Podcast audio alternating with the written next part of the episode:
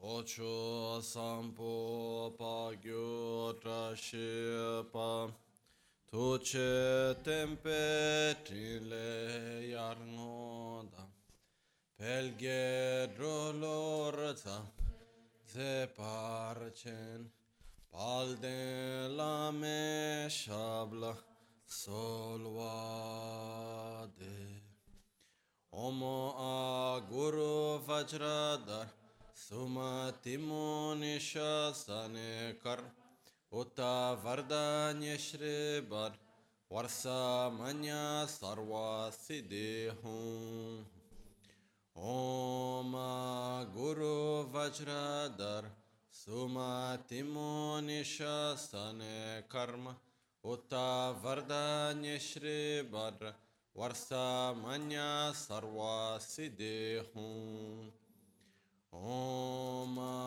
Guru Vajradar Sumatimo Nishasane Kar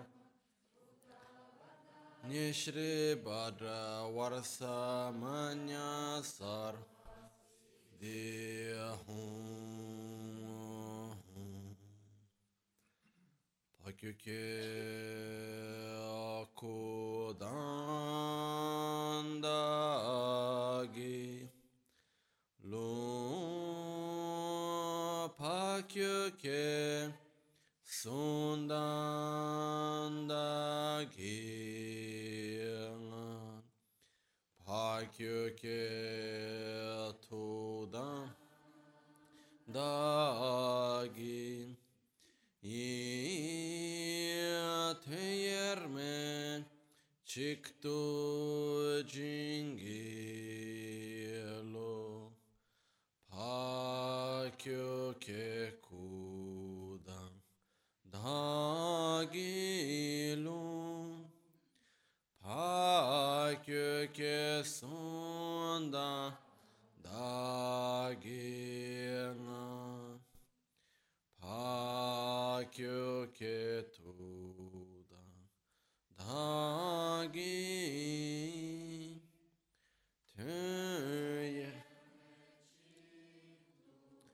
Jingilo Makyo ke kuda Dhagilo Makyo ke sunda Dhagina Makyo ke tuda Dhagina Yermeci Cinghialo Om Muni Muni Maha Muni Shakya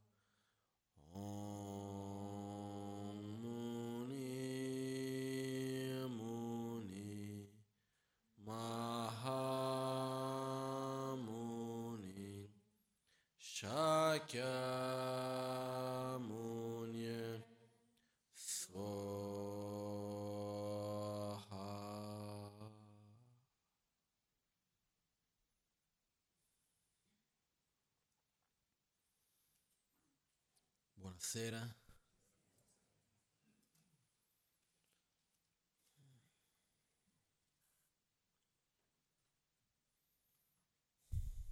Oggi volevo prima portarvi un regalo, poi non sono riuscito a prepararlo in tempo, quindi vedrò di mandarlo per settimana prossima, che è un testo per me molto importante che per me è come un amico, qualcuno che mi ha sempre accompagnato, che mi accompagna ancora, qualcuno che mi è stato vicino e mi è ancora vicino in diversi momenti. E innanzitutto è un testo che ogni volta che lo leggo è più bello, più profondo, no? E in questo periodo è già da un po' di tempo che sto leggendo il commentario di questo testo, e quindi volevo stampare una copia per ognuno e portarla. Oggi non sono riuscito, tra tante cose da fare questi giorni, non sono riuscito a prepararlo, però lo mando per settimana prossima. Il testo è un testo di Atisha. Atisha fu uno dei più importanti maestri della storia del buddismo, in particolar modo per il Tibet stesso, già in India, poi dopo per il Tibet. È nato nella fine dell'anno 900, quindi lui è stato in Tibet più o meno, credo, nell'anno 1040, qualcosa del genere, Atisha. Comunque, questo testo si chiama La Ghirlanda di Gioielli del Bodhisattva, ed è un testo estremamente bello. E c'era un verso di questo testo, io l'ho già spiegato questo testo, abbiamo già fatto la lettura di questo testo più volte qui al Compen, e c'era un verso di questo testo che non avevo mai capito il significato, e sono una di quelle cose che rimane il dubbio lì dietro, no?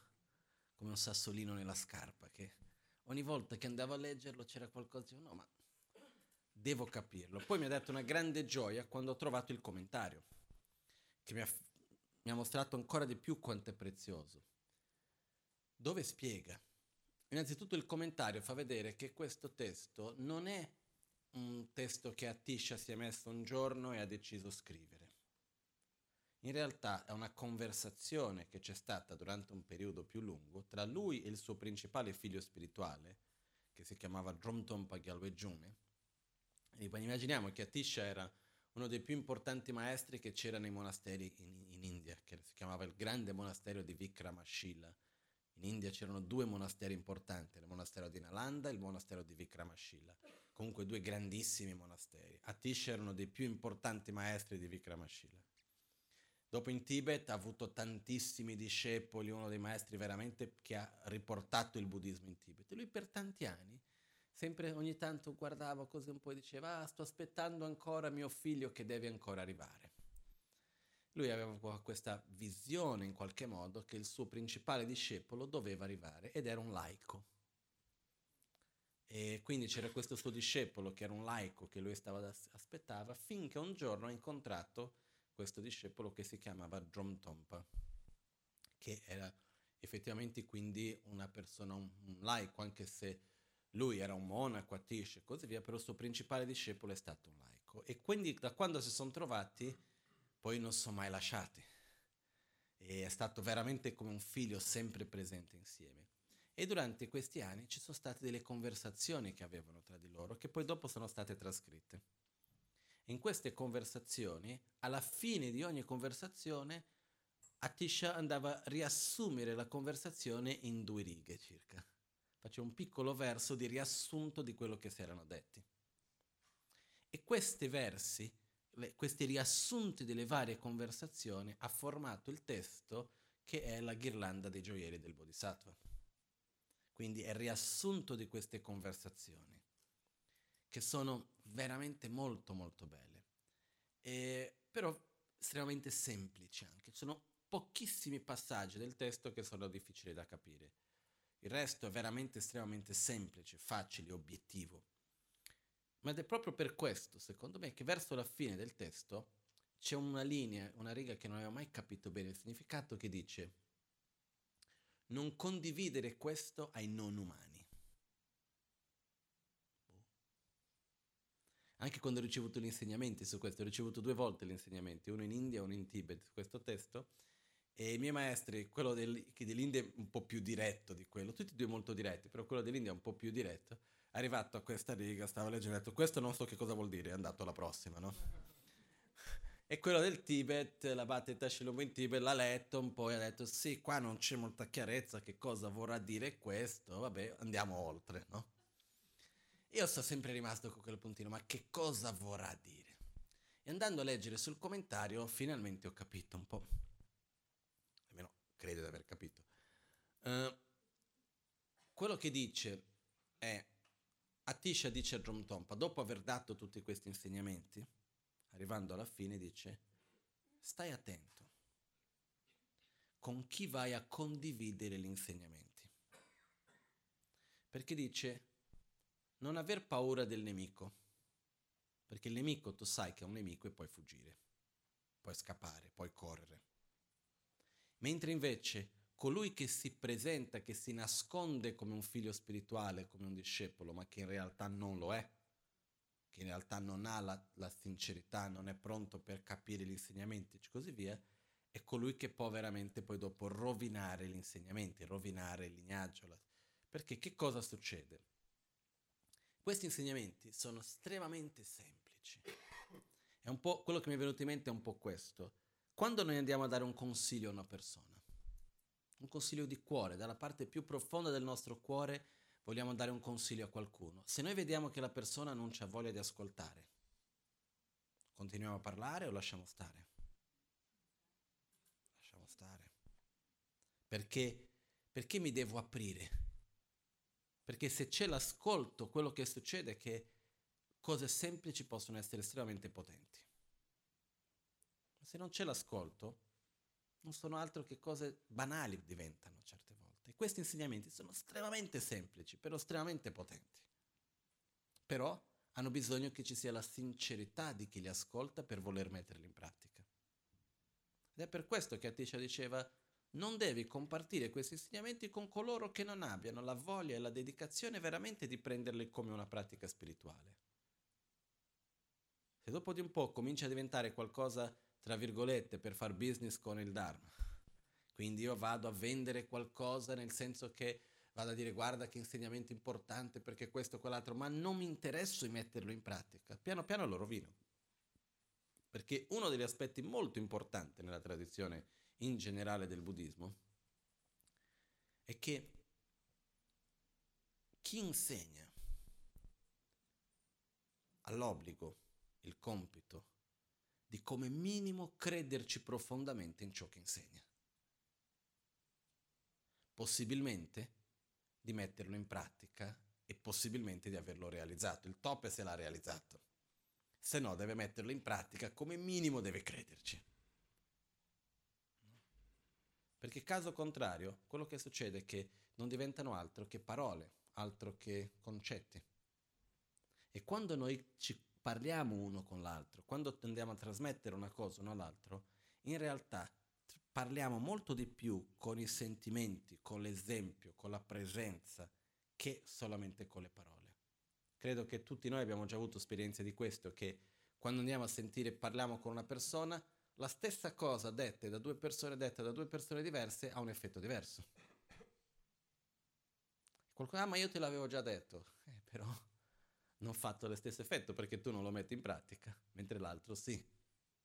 No? Anche se prendiamo le parole di personaggi che hanno lasciato un grande segno nella storia, spesso chi ha lasciato un grande segno nella storia non è perché ha detto delle cose molto speciali, ma perché erano persone molto speciali e questo ha dato potere alla loro parola.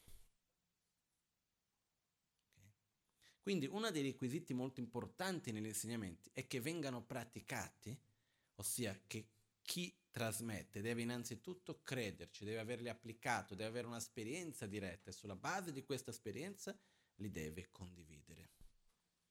Quindi questo testo che vi arriverà settimana prossima, La Ghirlanda di Gioielli del Bodhisattva, è un testo che sono tanti consigli.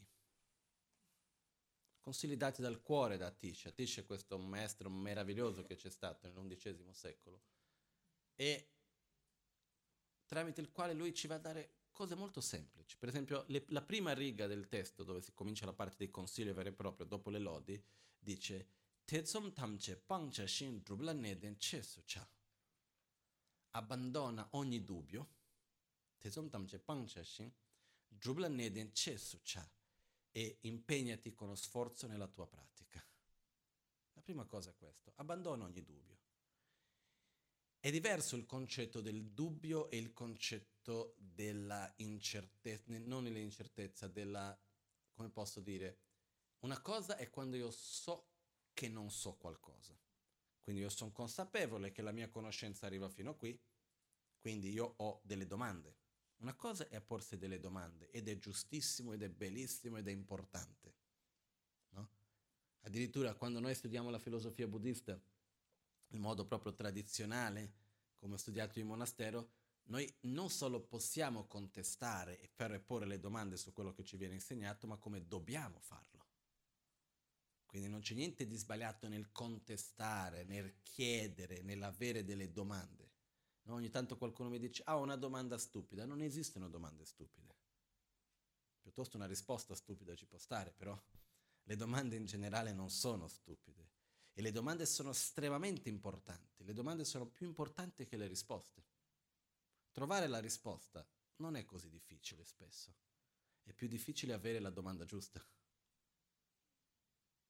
Questo è un punto in generale molto importante, perciò avere delle domande non c'è niente di sbagliato, al contrario, è una cosa positiva. Il dubbio è qualcos'altro. Il dubbio in questo caso è quando noi viviamo nell'incertezza, abbiamo già avuto un'esperienza su qualcosa e comunque non ci fidiamo dell'esperienza che abbiamo avuto. Abbiamo avuto una comprensione, non ci fidiamo della comprensione. Quindi vado o non vado, faccio o non faccio, è o non è, va bene o non va bene, e rimaniamo un po' in quel gioco che sappiamo o non sappiamo, e quell'incoerenza con noi stessi, che alla fine non fa altro che bloccarci. Rimaniamo fermi e non andiamo avanti. No? Spesso i dubbi nascono dall'incoerenza che esiste fra la nostra esperienza, i nostri sentimenti, e la nostra conoscenza. In altre parole, se io sperimento qualcosa come qualcosa di bello, però la mia conoscenza mi dice che è qualcosa di brutto, io sono lì e dico, aspetta, mi hanno insegnato che questo è brutto, però la mia esperienza è piacevole. Quindi è brutto o è bello? Una cosa giusta o è sbagliata? Quindi quando la nostra esperienza ci dice una cosa, la nostra sensazione, però la nostra conoscenza ci dice un'altra, questa è una delle ragioni principali per la quale entriamo nel dubbio, in questa incertezza. No? E quello che accade è che lì dove c'è il dubbio non c'è la determinazione, non c'è lo sforzo, non c'è la costanza. No? E in particolar modo nel nostro sentiero spirituale una delle cose più importanti è la costanza. Per quello si dice anche, specialmente nel sentiero Vajrayana del Tantra, si dice il dubbio è il più grande nemico del Tantra. Perché se io non ho la certezza su qualcosa, non riesco a mettere veramente l'energia su quello. Oggi un po' ci metto, poi non ci metto più, poi vado, poi torno, e rimaniamo un po' su quella cosa incerta. No? Se noi andiamo a vedere nella vita normale, mondana, senza andare a fare esempi necessariamente gli aspetti profondi spirituali, nella vita mondana, normale. Che cosa è più importante per aver successo in qualcosa nella vita? Anche dal punto di vista professionale, intellettuale, materiale, livello che vogliamo noi. Partire già da subito con delle buone condizioni o avere lo sforzo e la determinazione? Se noi andiamo a vedere le persone che hanno realizzato cose grandiose nella nostra storia, nella gran maggioranza delle volte sono persone che sono partite quasi senza condizioni, senza denaro, in stati di salute difficili, senza la possibilità di studiare, piuttosto che, però avevano una fede in quello che volevano, una determinazione, uno sforzo così grande che sono riusciti a fare cose che tutti gli altri messi insieme non sono riusciti. Mentre gente che nasce con tutte le condizioni meravigliose e alla fine non fa nulla, è pieno. Okay? Quindi, non lo so come si dice in italiano, in portoghese noi diciamo nascere in un berço di oro, nascere in una culla dorata, no? Nascere con tutte le condizioni positive non è necessariamente la miglior cosa. È più importante avere la determinazione, lo sforzo, la certezza, la chiarezza su quello che noi vogliamo. Uno dei problemi che io vedo molto spesso nei giorni d'oggi è la mancanza di obiettivo. È una vita che si vive intorno al piacere e al divertimento e quindi viene vissuta come un fine in se stesso e non serve per qualcosa, non c'è un obiettivo, io voglio quello. Ed è lì che piano piano diventa vuoto. È lì che c'è il dubbio, faccio questo o non faccio questo, vado o non vado. No? E poi il problema è che insieme con questo dubbio c'è una quantità enorme di sofferenza che viene fuori anche dopo, no? Perché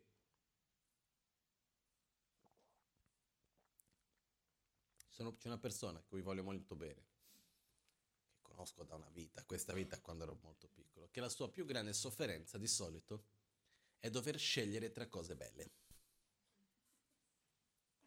E uno pensa, vabbè, che sofferenza vuoi che sia? Invece sì. Perché c'è l'incertezza, ma vado di qua o vado di là?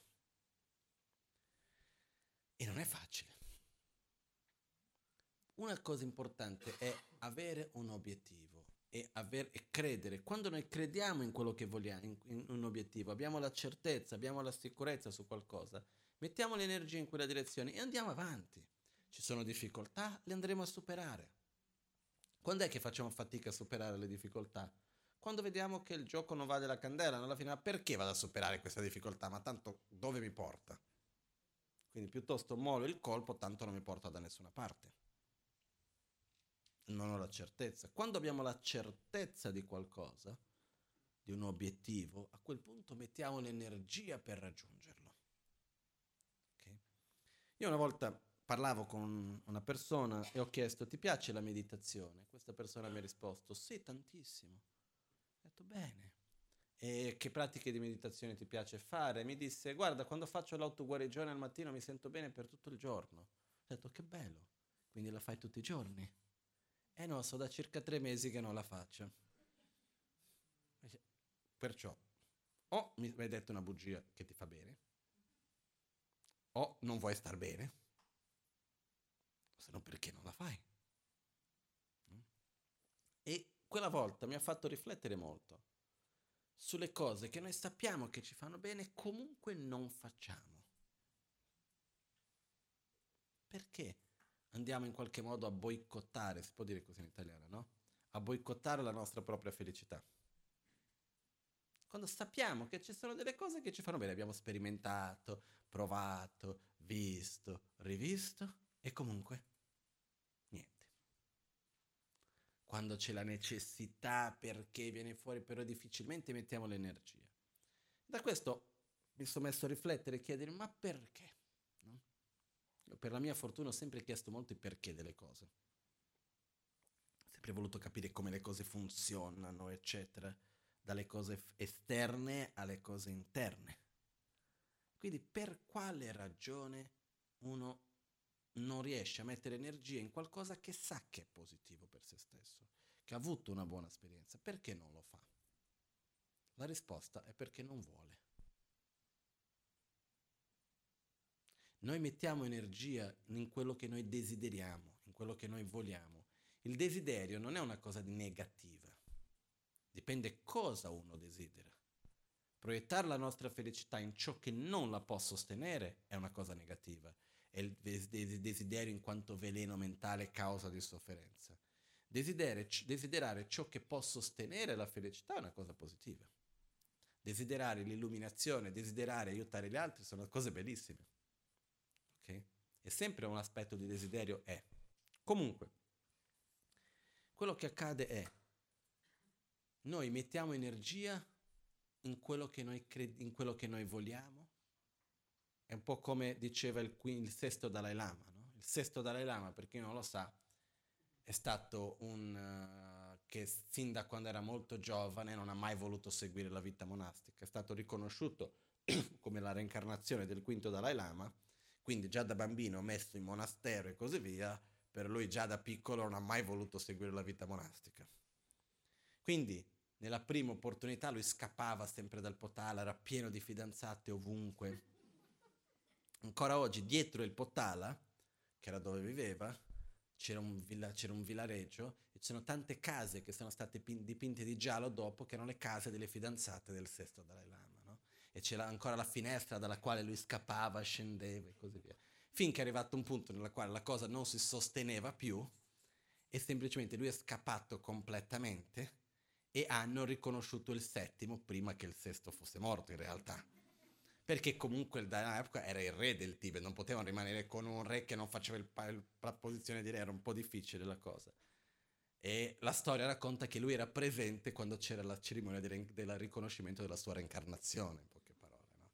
Questo è quello che accade un po' quando si mischia un po', come si può dire, l'istituzione, il potere insieme con la religione. Comunque, questo è un altro discorso. Il fatto sta che il sesto Dalai Lama, Tsangyang Gyatso, allo stesso momento che lui non voleva seguire la vita monastica e così via, molto meno la politica e queste cose, allo stesso tempo era un grandissimo poeta e ha scritto tante bellissime poesie. In uno di questi poemi lui disse, lui ha scritto questa frase in due poemi, uno che diceva in generale verso le donne e uno verso una donna specifica. E lui diceva, se io desiderasse l'illuminazione tanto quanto desidero le donne, sarei già illuminato. No? Il fatto è che lui aveva ragione. Quando noi ci innamoriamo di qualcuno o di qualcosa, perché uno si può anche innamorare di qualcosa, o anche di se stesso, però quando uno si innamora veramente di qualcuno o di qualcosa, quante volte al giorno ci pensa? Una volta quando ho fatto questa domanda, una persona che era innamorata, in quel momento mi ha risposto, una volta che non finisce più. No? Quello che succede è che se stiamo innamorati di qualcosa, di qualcuno, tra una cosa e un'altra, chi ci viene in mente? Quella persona, quella cosa. Quello che succede è che quando uno, se tu metti la stessa energia di innamorarsi verso la liberazione del samsara, verso il sentiero spirituale, verso l'illuminazione, metti un'energia costante in quello. Ed è ovvio che c'è risultati costanti. È chiaro che se io vado a mettere l'energia per uscire dal ciclo di sofferenza del samsara, per l'illuminazione, una volta ogni 3 mesi, quando chissà leggo un passaggio del Lamrim piuttosto che, è chiaro che ci vuole più tempo. Invece se mi innamoro veramente, è una cosa costante, è una cosa presente in ogni momento. Vuol dire che la voglio, la desidero, ho passione per quello. Per avere questa passione dobbiamo conoscere, dobbiamo sperimentare. È un po' come dover conoscere una persona. No? Sono diversi modi di innamorarsi, però per innamorarsi di qualcuno dobbiamo conoscerlo, avvicinarsi, sperimentare la presenza uno dell'altro. Quello che dobbiamo fare, difficilmente uno va a innamorarsi veramente di qualcuno semplicemente così. Senza mai aversi visto veramente, senza mai guardarsi negli occhi. No? Perciò noi abbiamo bisogno di guardarci negli occhi con gli obiettivi che vogliamo, abbiamo bisogno di sperimentarli per veramente poter innamorarci di questi. Perciò, lì dove c'è la volontà, il desiderio, la passione, naturalmente viene lo sforzo. Lo sforzo letteralmente, la definizione di sforzo in tibetano dice, che viene data nel Bodhisattvacharyavatara da Shantideva, dice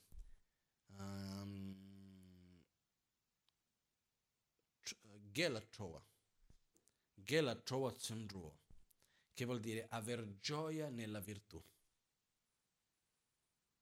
aver gioia, piacere in fare ciò che è positivo, in fare ciò che è virtuoso. Questo vuol dire avere sforzo. No? In tibetano sono due parole diverse. Esiste la parola tsundru e la parola dugru. Tsundru vuol dire per cose virtuose. Lo sforzo per cose virtuose. Dugru vuol dire per cose non virtuose. Che sono due cose. Uno è faticare, l'altro è mettere sforzo. Sono due cose diverse. Comunque il fatto è, perché io possa sviluppare lo sforzo, quindi mettere energia per qualcosa, devo crederci, devo volerlo, devo desiderarlo. Perché io lo desideri, devo crederci. Quindi quando noi siamo dall'altra parte e vediamo che non stiamo mettendo sforzo su qualcosa, e qui dobbiamo essere sinceri con noi stessi. Io una volta leggevo la biografia di una grandissima monaca, Tenzin Palmo si chiama, che è stata un occidentale o un inglese, che è stata la prima occidentale a andare, una tra le prime a andare in India, negli anni 60 è andata a vivere in India, ha fatto 12 anni di ritiri in caverna, da sola, in un posto completamente sperduto, ci vuole una settimana a piedi per arrivarci. Quasi morta 4 volte perché è mancato il cibo piuttosto che questo e quell'altro, no? E ha passato 12 anni in meditazione, lì a fare ritiro da sola e così via. E quando lei racconta, lei dice il più grande rimpianto in qualche modo, la più grande difficoltà in qualche modo, lei dice è dover avere a che fare con la mia pigrizia. E qualcuno guarda e dice ma come?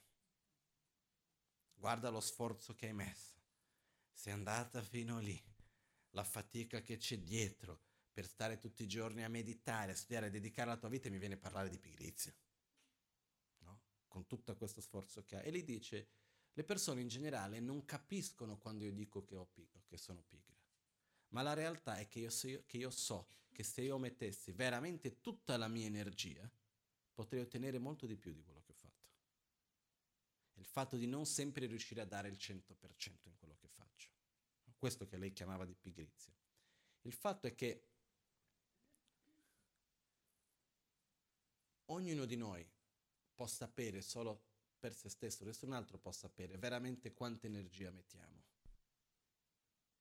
no? E come, parlando di questo, io anni fa ero in monastero e c'era l'esame di memorizzazione. E in monastero ci sono 3 tipi di esami: esami scritti, esami di dibattito, orali e esami di memorizzazione. Nell'esame di dibattito io andavo sempre molto bene, mi piaceva, mi divertivo, ero tra i primi della classe, eravamo in 70 nella classe, ero tra i primi. L'esame scritto così così, l'esame di memorizzazione ero tra gli ultimi. Okay. Più o meno nella stessa, come si può dire, classifica, solo che uno dal primo all'ultimo, l'altro dall'ultimo al primo, no? Ero tra i primi 5 in quello di dibattito e gli ultimi 5 in quello di memorizzazione. E un po' perché la realtà è che non mi è mai piaciuto memorizzare, mi è sempre annoiato, non mi è mai piaciuto. Non che non fossi capace, se io mi mettessi veramente ero capace. Quindi un giorno però non mi piaceva, ero pigro, una pigrizia enorme per quello. Cioè un giorno viene mio maestro, che era uno dei miei insegnanti di filosofia, che era all'epoca maestro di disciplina, e viene da me e mi chiede, tu sai che è venuto in camera mia, quel giorno mi ha chiesto, tu sai che fra un mese e mezzo abbiamo l'esame di memorizzazione, no? Ho detto sì, lo so, chiaro. Tu sai anche che il minimo sono 100 pagine, no? Parola per parola memorizzata, no? Ho detto sì, chiaro, lo so. Però, e lui ha detto, quante pagine hai memorizzato? Visto che manca un mese e mezzo. Ha detto, tu sai, io sono occidentale, a noi non ci piace memorizzare, abbiamo un'altra tecnica di studio, non siamo tanti bravi in queste cose, che comunque è vero, però era una scusa.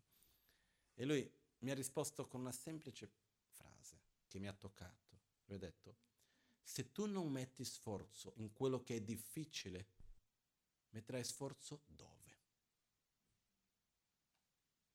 Io mi ritenevo una persona con sforzo, stavo più ore del necessario nella sessione di dibattito, finiva alle 9, stavo fino alle 11, mezzanotte, anche perché, lo dico qui, in realtà alla sera c'era la parte di memorizzazione che, stando di più al dibattito, che era visto come più importante, in parte la saltavo, no?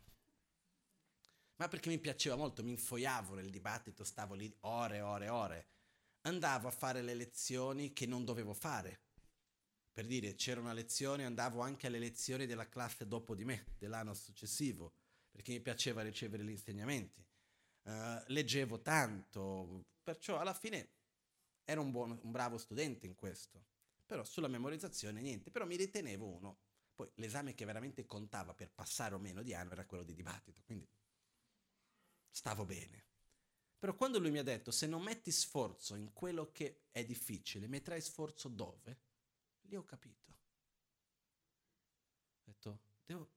se non metto sforzo in qualcosa, perché sforzo vuol dire mettere energia in qualcosa che è positivo, però non è facile. Quello vuol dire mettere sforzo. Quella volta, apro e chiudo parentesi, è l'unica volta che è successo, sono arrivato all'esame con 136 pagine. Perché? Perché durante quel mese e mezzo mi sono messo a memorizzare mettendo tutta la mia energia per quello. Con gioia. La cosa più bella quando mi ricordo di quel periodo è che è stata una cosa con gioia. Era faticoso, sì, però con gioia. No?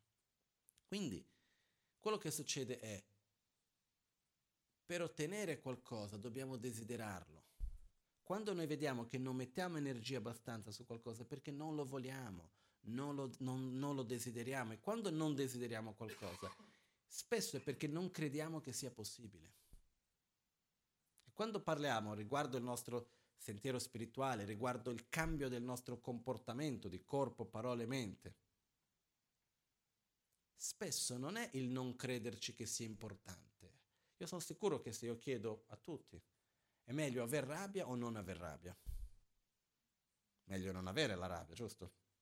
Io mi ricordo una volta ero proprio qui al Compen, c'era un gruppo di una scuola, tutti bambini abbastanza piccoli, tra i 5 e 6 anni, non so quanti anni avevano, e ho chiesto a loro, è buono arrabbiarsi? Tutti no.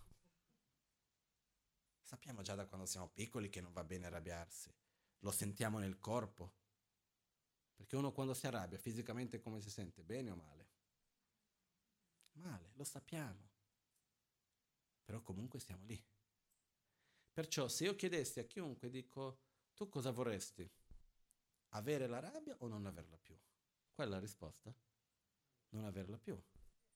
Però spesso se noi ci poniamo come obiettivo eliminare la rabbia, tante persone non si tengono questo come obiettivo, vero?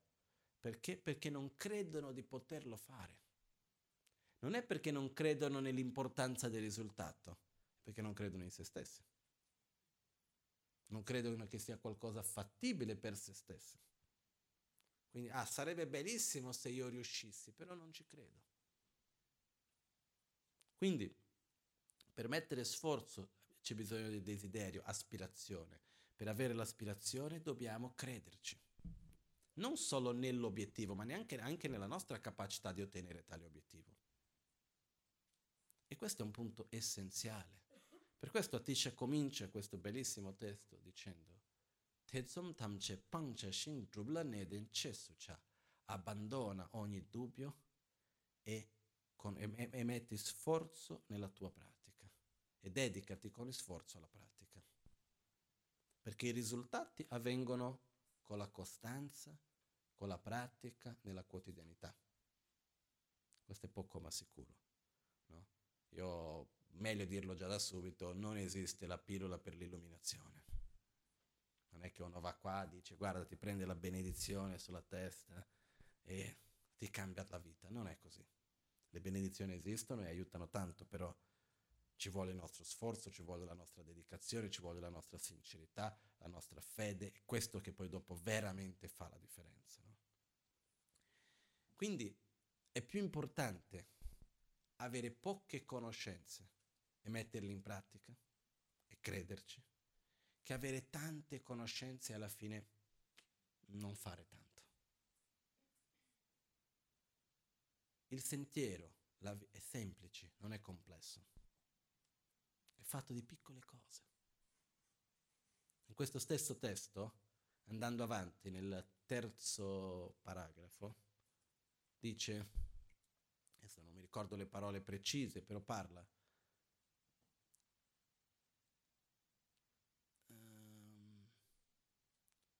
Non nascondere i tuoi errori, i tuoi difetti,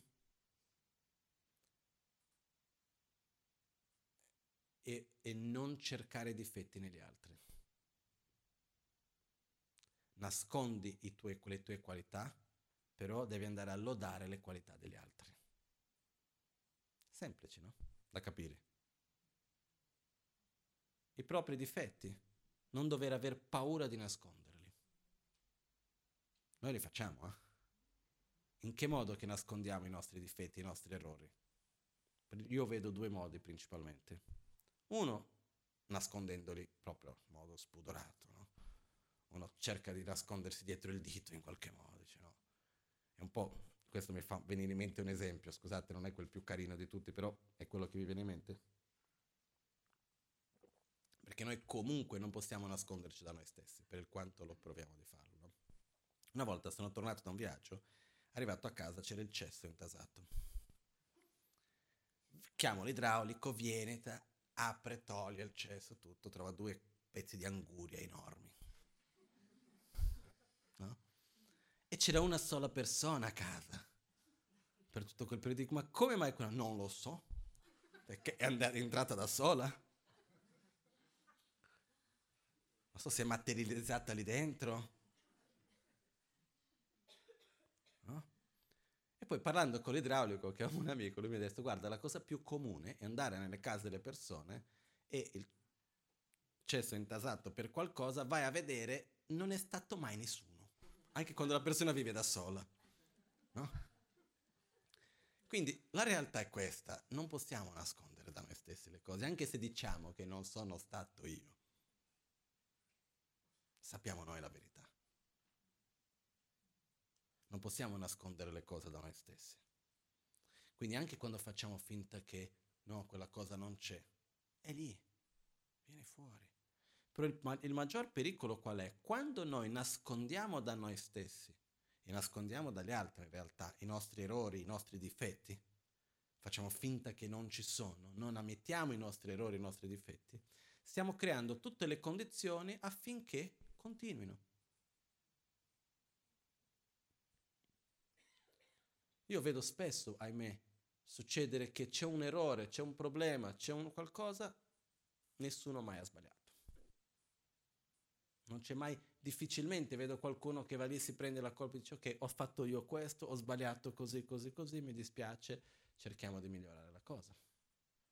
L'altro modo che uno c'è di non ammettere i propri errori è che quando viene fuori che facciamo un errore, la prima cosa che cerchiamo di fare è di incolpare qualcun altro. O meglio, di giustificare quello che abbiamo fatto. Sì, è vero che ho reagito male, però se quella persona non avesse detto, se quell'altra cosa non fosse successo, se questo, se quello, se quell'altro, io non avrei fatto così, io sono santo, perfetto. Tutto quello che faccio di sbagliato è per un'interdipendenza negativa degli altri che mi stanno intorno, eh? No?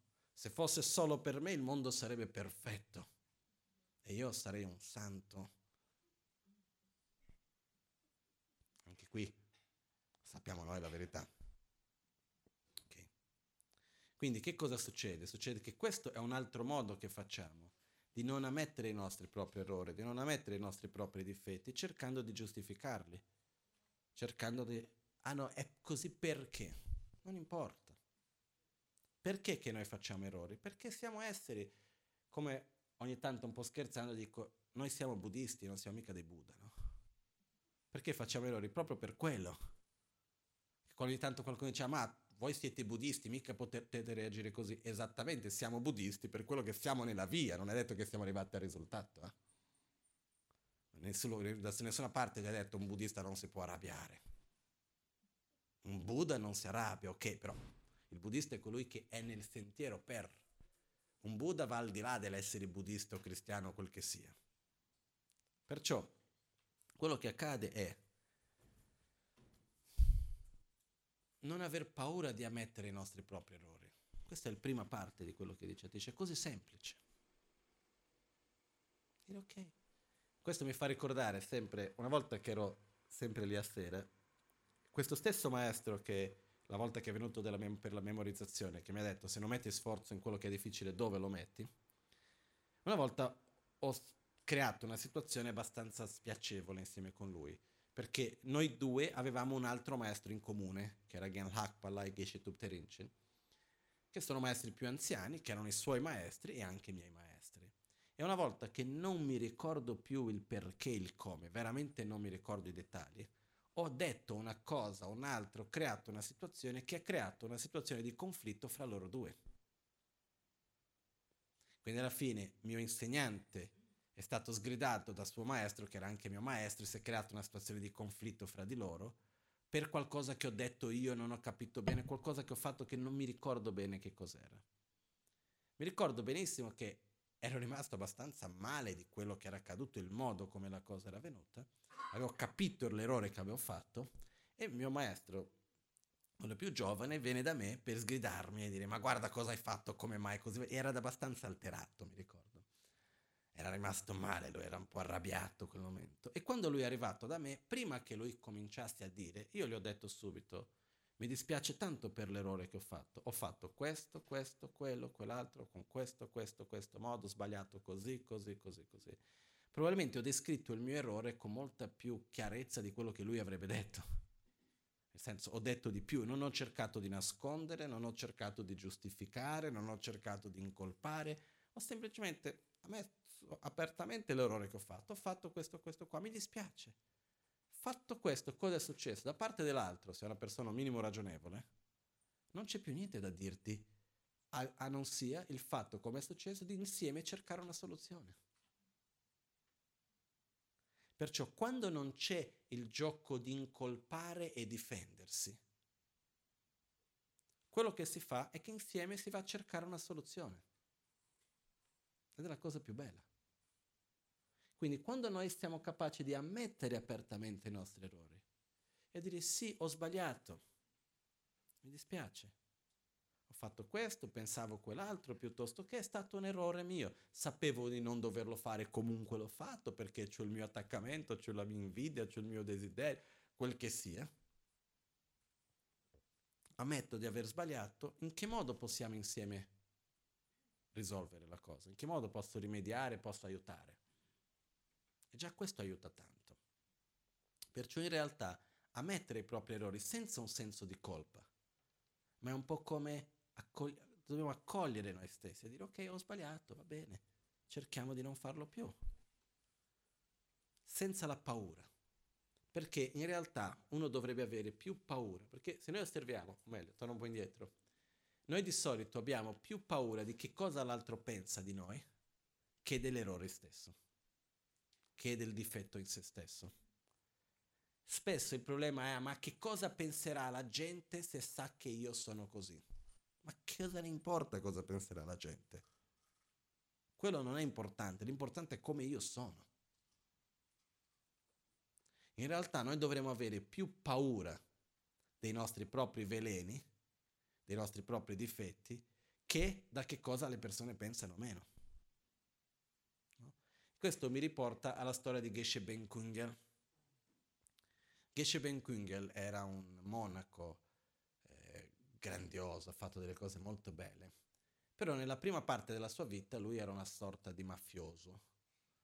Veniva da una regione del Tibet dove le persone c'hanno questo concetto tipo uomo che non sa uccidere un altro uomo non è un vero uomo, sono molto grezzi abbastanza. Sono stato più volte in questa regione del Tibet, una volta non siamo potuti andare in un posto perché c'era la guerra tra due parti, perché sono messi a litigare, 7 sono morti, perché lì il Tibet centrale parlano tanto, fanno più gossip di qua di là.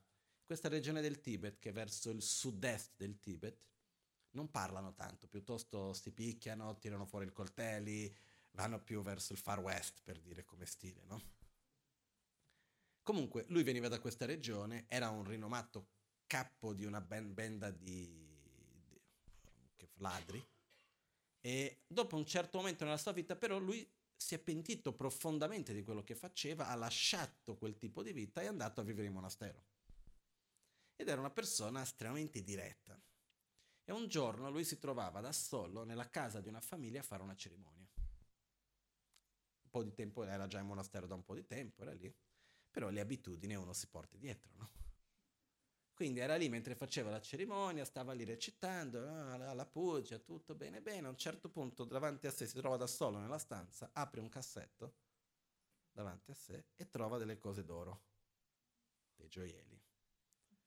La mano, senza pensare, va lì e prende i gioielli per rubarli. Subito dopo lui però si accorge di quello che sta facendo e dice no, non posso rubarli, questo è sbagliato, non va mica bene, ho cambiato vita, non faccio più questo. La maggioranza di noi cosa avrebbe fatto? Va, una volta in più, cosa vuoi che sia, tanto sorricchio, un gioiellino, poi facciamo pure un uso positivo. O se no, avremo semplicemente, la maggioranza di noi avrebbe rimesso dietro: nessuno mi ha visto, non ho più rubato, sono a posto con me, a posto con gli altri. Ben Kungel no. Ha preso i gioielli, ha alzato la mano, ha preso l'altra mano con forza e l'ha cominciato a gridare: c'è un ladro nella casa! Ben Kungel sta rubando, venite a prenderlo, c'è un ladro nella casa! Ha cominciato a gridare. A quel punto la famiglia, le persone sono venute, hanno trovato lui che teneva la propria mano con le cose, i gioielli in mano, e questi hanno detto: ma questo è scemo, c'è qualcosa che non va, no? Ma la realtà qual è? Lui cosa ha fatto? È riuscito a fermare due attitudini scorrette: la mente del furto, ma anche la mente dell'attaccamento alla propria immagine come il bravo monaco. Dopo di aver fatto così, la prossima volta che lui si troverebbe a fare una cerimonia, andrebbe a riaprire un cassetto? Non credo proprio. Invece, se avesse semplicemente fatto finta di nulla lì, l'abitudine rimane, ritorna indietro ancora. Quindi il non aver paura anche di ammettere i propri errori è una cosa che alla fine dà più forza a noi stessi. Ci vuole coraggio. Non vuol dire che adesso dobbiamo andare in giro a dire a tutti: guarda che ho detto questo, ho pensato quell'altro. Non è che dobbiamo fare questo, però non aver paura di ammettere apertamente i nostri errori. Nello stesso tempo però, come dice Atisha, non cercare gli errori negli altri. Non cercare i difetti negli altri. Io quello che vedo di solito è il contrario, no? Arriva una persona nuova in un ambiente, qualunque sia essi, familiari, amici, scuola, lavoro, eccetera, eccetera, sembra che sono tutti coi fucili in mano, aspettando il punto per sparare. Subito vanno a dire: sì, è vero che è simpatico, che non, però ha visto che è così. Chi di noi non ha errori? Chi di noi non ha difetti? E questo mi riporta, una volta un giornalista in Brasile ha chiesto alla Lama Gangchen: come mai tu hai così tanti amici? Così tanta gente che ti vuole bene, così tanti amici. E Lama Gangchen ha risposto: io ho tanti amici perché io mi relaziono con le qualità di ognuno e non con i loro difetti. Ed è vero. No? Questo mi fa ricordare quel dipinto che ci abbiamo lì dietro del Buddha in piedi, che è bellissimo, no? Come abbiamo anche altri, è stato fatto dal nostro amico Leonardo Celi, Duccio.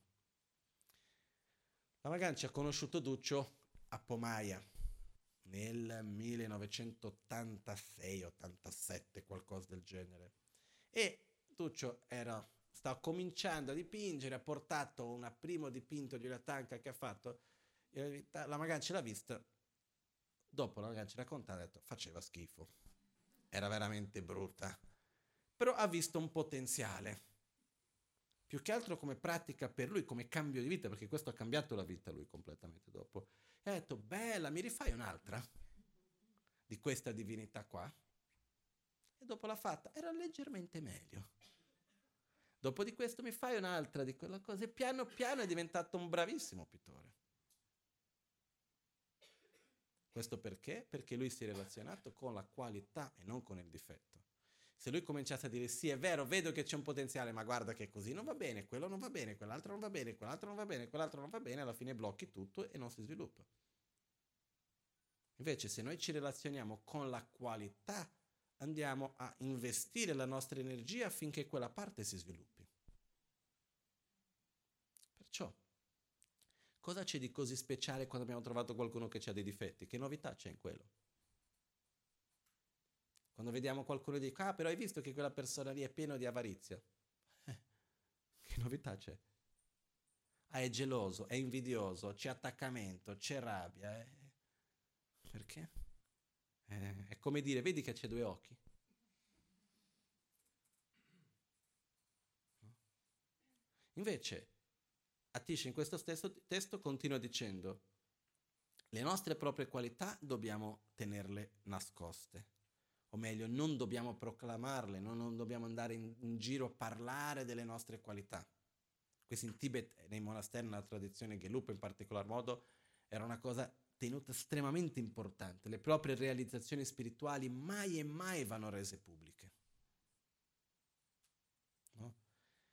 Perché? Perché se no diventa un oggetto di orgoglio, di arroganza, e quindi si va a inquinare quello che facciamo e quello che abbiamo. Perciò le proprie qualità vengono ottenute non dichiarate. Poi se qualcuno si accorge, bene, ma non deve essere dichiarato, non deve essere raccontato, proclamato. Mentre le qualità degli altri sì. Noi di solito facciamo cosa? Il contrario, o no? Nelle abitudini quotidiane, quando si parla della vita degli altri, di solito si parla delle loro qualità o dei loro difetti? Più dei difetti. No? Quello che succede, che cos'è? Più si parla dei difetti, più si critica, più si coltiva in noi stessi l'avversione, più si vanno a creare conflitti, e questo non porta da nessuna parte. Quindi Atisha in un modo molto semplice, molto diretto, ci ha detto di fare 4 cose in questi 2 versi, che sono i propri difetti, non aver paura di ammetterli, i difetti degli altri, non stare a cercarli. Questo non vuol dire che dobbiamo chiudere gli occhi e far finta che non ci sono. È come se qualcuno viene da me e chiede, guarda, ho bisogno di qualcuno per guidare la macchina, cosa ne pensi di quella persona lì? Io sono già andato in macchina con quella persona e dico, guarda, meglio lasciar stare, perché la mia esperienza è che non guida bene. Questo non è una critica. Un'altra cosa è che vado con l'altra persona in macchina, torno e dico, guarda quello lì, perché di qua, perché di là, e mi metto a parlare male. Indipendentemente se è vero o non è vero quello che sto dicendo. Perché che devo stare a evidenziare i difetti degli altri? Non è necessario. Però questo non vuol dire chiudere gli occhi e far finta che non ci sono i difetti. Non dobbiamo mica vivere nel mondo di Hello Kitty, va tutto bene, tutto perfetto. Non è quello. Problemi esistono, difetti esistono, ma questa è la normalità. Perciò dobbiamo scegliere con quale aspetto mi voglio relazionare. Voglio relazionarmi con gli aspetti positivi, che tutti abbiamo. Poi, se ci troviamo davanti a una persona che ha certi aspetti con i quali noi non riusciamo a relazionarci, non ci troviamo bene, piuttosto creiamo distanza, va bene? Però non stiamo lì a parlare. Dobbiamo stare attenti con la parola. Questa è una cosa veramente importante. La nostra parola ha un potere enorme e crea abitudini, anche perché noi siamo esseri interdipendenti. Il mio comportamento influisce il tuo, che influisce quello dell'altro, e viceversa. Perciò le parole che noi diciamo influenzano le persone. Se io parlo male di Devadatta, che non avete mai conosciuto, e vai a dire, ma sai che Devadatta è una persona scorretta, non è una brava persona, non fidarsi mai di lui, di qua e di là. Parlo male di Devadatta. Passano 20 anni e andrete a conoscere Devadatta. Qual è l'attitudine? Totalmente neutra o c'è un preconcetto? C'è un preconcetto. C'è un'influenza di quelle 20 secondi di critiche che avete ascoltato 20 anni prima o no? Sì. Quindi siamo esseri influenzabili uno all'altro. Perciò stiamo attenti a cosa diciamo, come diciamo. Perché una volta che esce dalla bocca non si può più tirare indietro. Quindi avere un po' più di cura, il modo come usiamo la nostra parola. No? Questa mattina mi è venuta in mente questa idea. Perché non si fa, per esempio, cominciamo facendo un giorno alla settimana, scegliete voi, il martedì, il lunedì, il sabato, scegliete quando volete, un giorno alla settimana, almeno mezza giornata alla settimana minimo, ok? Ma diciamo una giornata per cominciare, dai. Un giorno alla settimana dove c'ho l'impegno, non parlo male di nessuno. Devo evidenziare le loro qualità. Non importa chi sia. Si comincia come un gioco. Piano piano si crea l'abitudine. Poi in un giorno diventano 2, poi diventano 3, poi piano piano parlare dei difetti comincia a dar fastidio. E questo piano piano uno comincia a cambiare le proprie abitudini. Ed è qua che le cose avvengono. Le cose, voglio dire, le realizzazioni, la trasformazione avviene nella quotidianità, nelle piccole azioni. Quindi,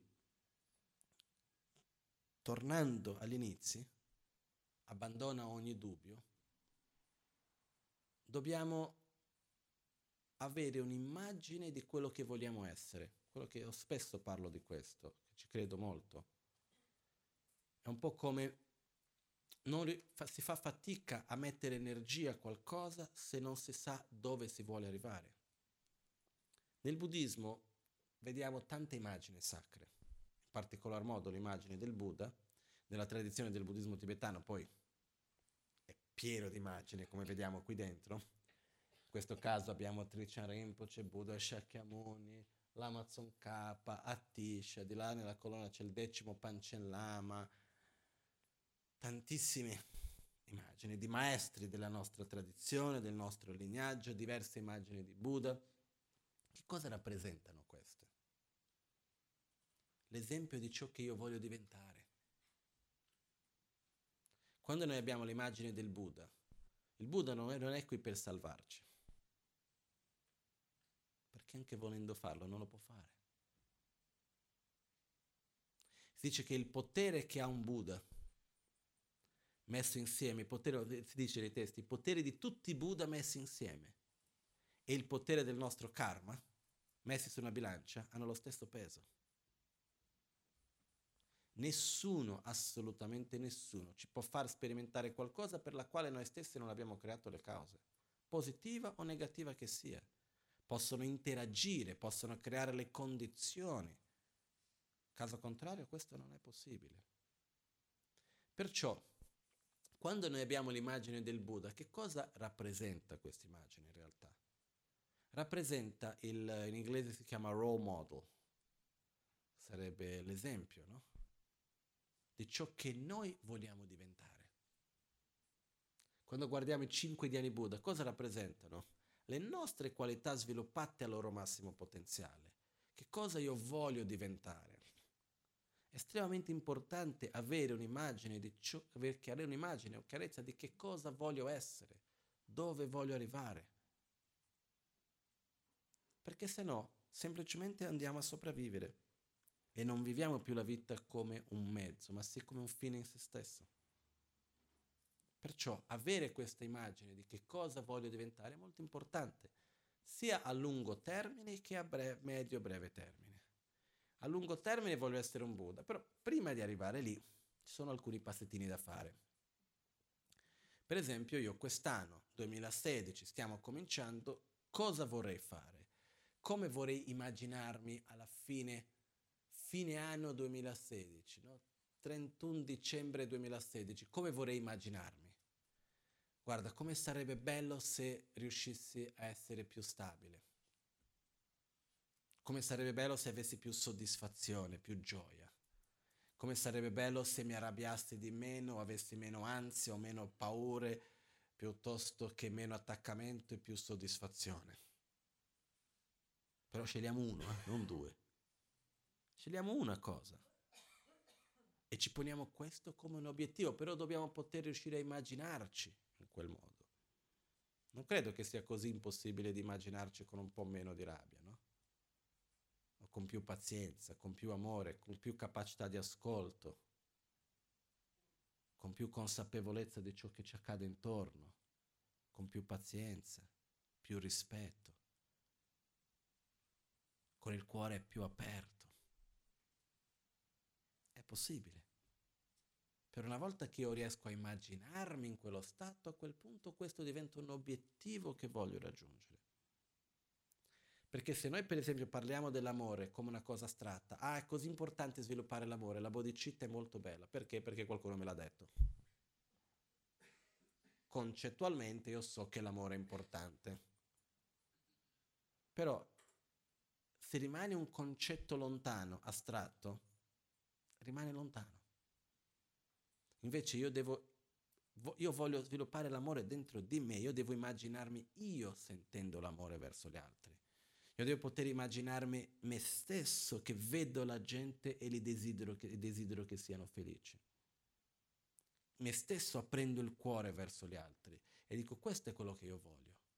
Io voglio avere il cuore sempre aperto, non voglio chiudermi agli altri, voglio vivere senza paura, voglio poter star bene con me stesso ovunque io vada, in qualunque situazione io mi trovi. A questo punto questo diventa un obiettivo e a questo punto metto l'energia per ottenerlo. Per questo abbandonare ogni dubbio e mettere energia nei nostri obiettivi. Ok?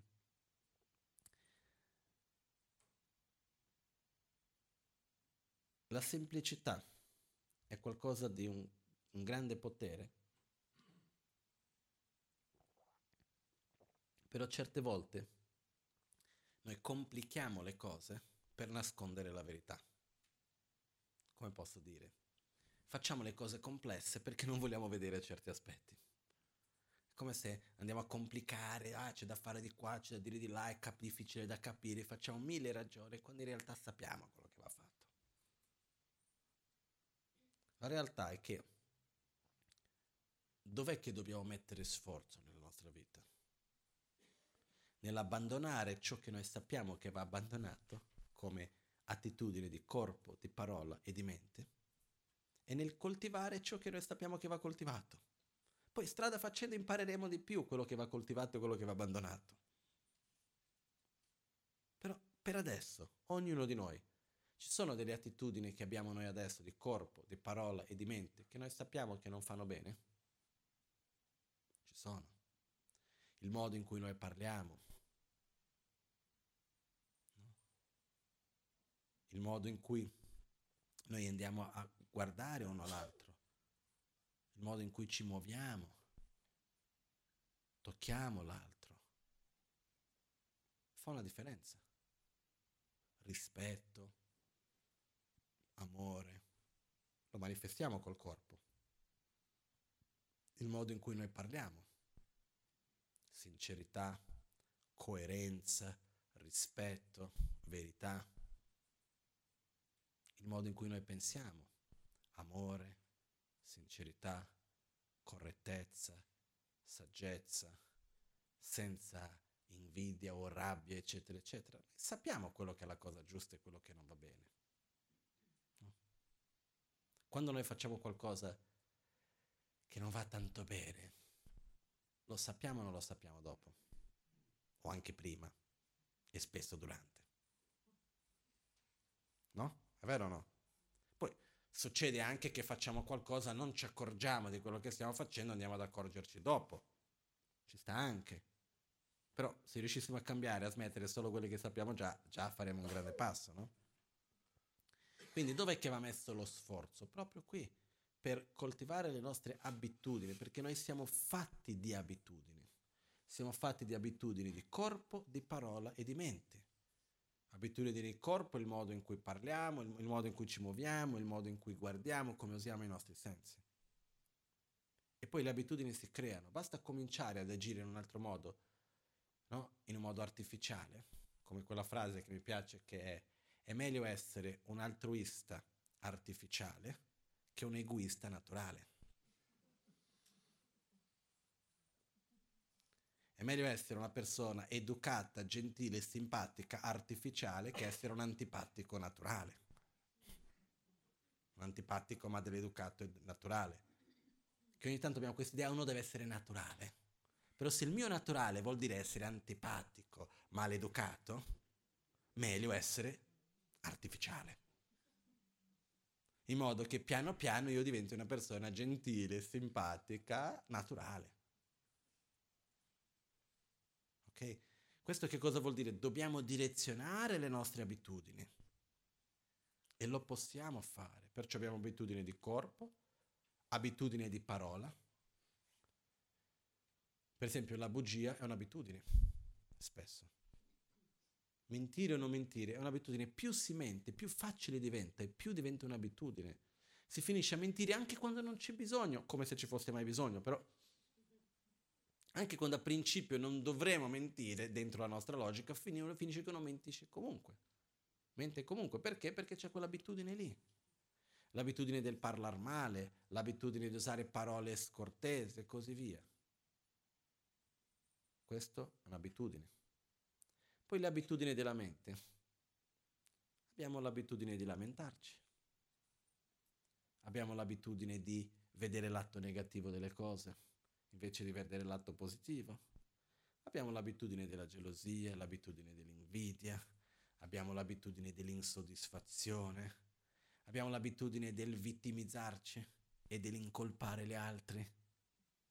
Sono tante abitudini. Come si cambiano le abitudini? Agendo in un modo opposto, in modo artificiale. Piano piano io mi forzo per non parlare in quel modo, per non agire in quel modo. Quando vedo che la mente va in una certa direzione dico no, torna indietro. E piano piano diventa sempre più facile, piano piano si cambia quell'abitudine.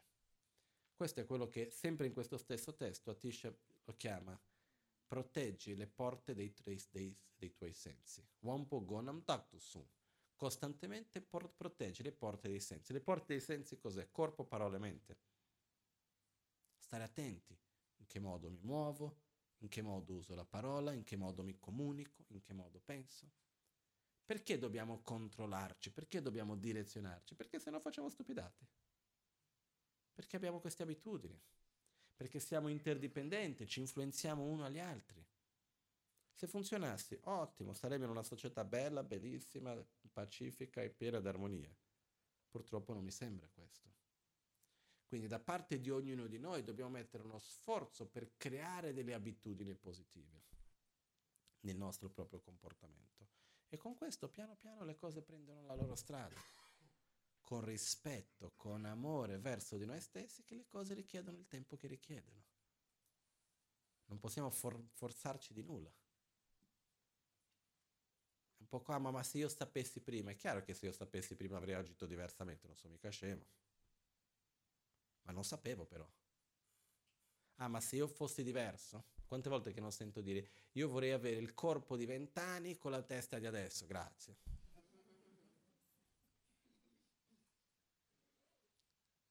La realtà è che siamo quel che siamo e dobbiamo accoglierci con quello che abbiamo. Immagina, se noi dobbiamo stare a star male perché all'epoca non ne avevamo capito, immagina un Buddha quando guarda indietro.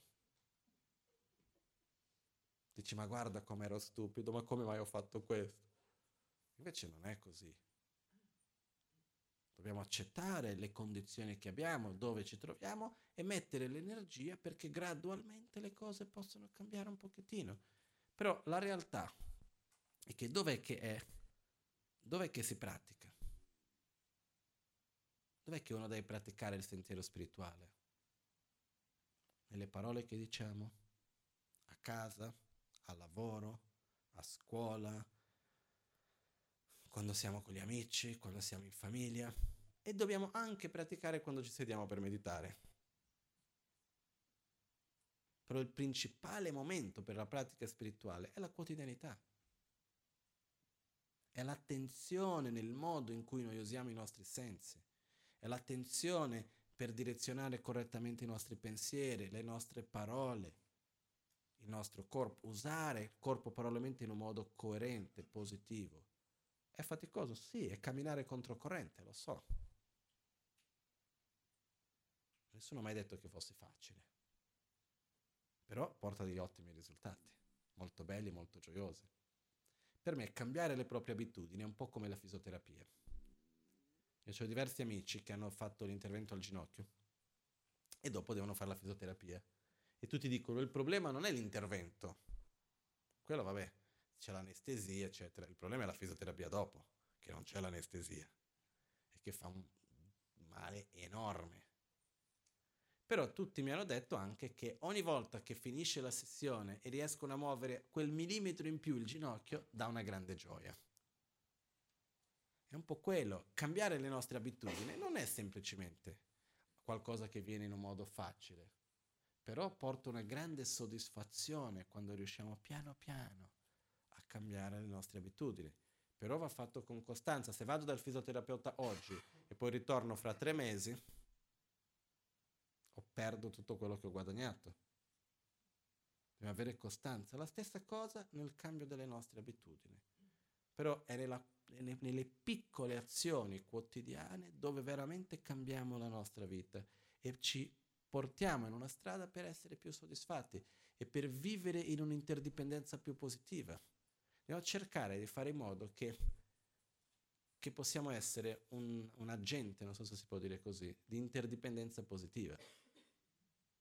Ossia, quando ci relazioniamo con gli altri, relazionarci in un modo che vada a creare un'interdipendenza positiva. È chiaro che con tutti, con tutto, è impossibile. Però, lì dove possiamo, dentro con la nostra consapevolezza, il più possibile creare sempre interdipendenze positive. Le parole che diciamo, il modo in cui ci guardiamo, anche nei contesti che meno ci aspettiamo, no? Sono piccole cose. Io sto vedendo questi giorni, perché stiamo rifacendo la parte del tempio dal Bagnano, del Gompa, si rifacendo il soffitto. Ed è un progetto che lo sto curando io direttamente. E certe volte faccio prima fare le cose direttamente che stare a chiedere, a spiegare tutta una cosa, no? E per capire tutte le cose, no? E mi tocca in questi giorni parlare con certi fornitori e cose di questo genere, no?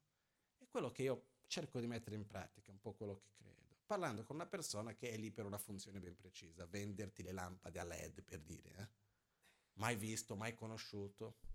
Io cerco prima di tutto chiedere: come stai? Va tutto bene?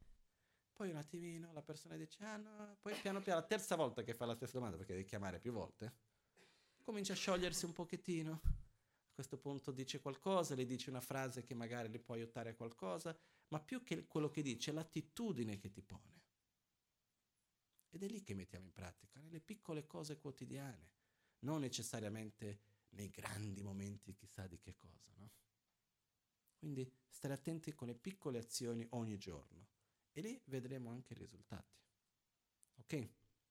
Quindi questo era solo un piccolo assaggio di questo testo che vi faccio avere settimana prossima, anche se io non ci sarò, però vi faccio preparare questo testo e lo mando qua per tutti. Ok?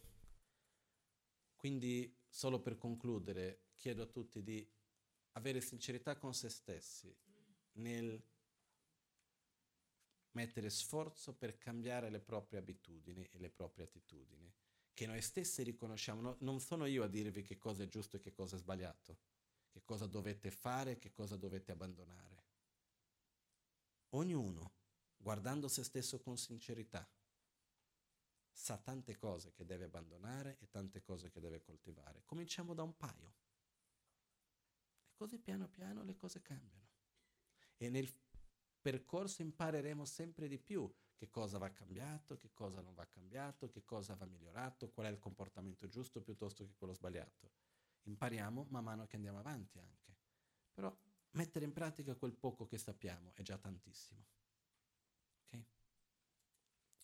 Adesso facciamo quindi la meditazione, andiamo a fare l'autoguarigione tutti insieme.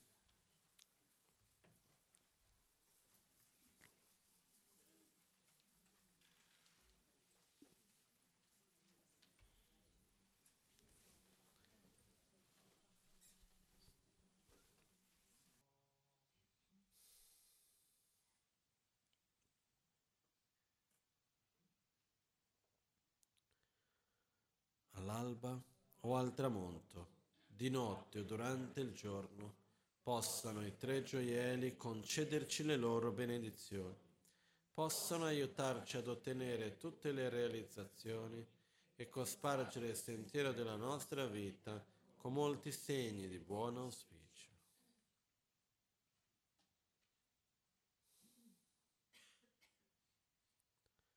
Trascidile.